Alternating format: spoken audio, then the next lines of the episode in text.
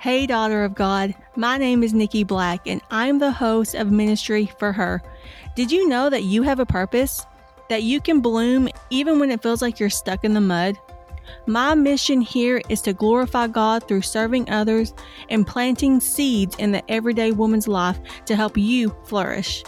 In this podcast, we will be getting down to the real and raw bits of ministry life, wife life, and blended family life letting you know that it's okay to be the real you in a filtered world.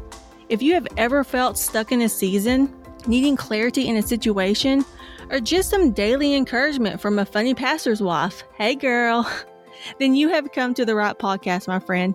It's time you take back what the enemy has tried to steal from you for years.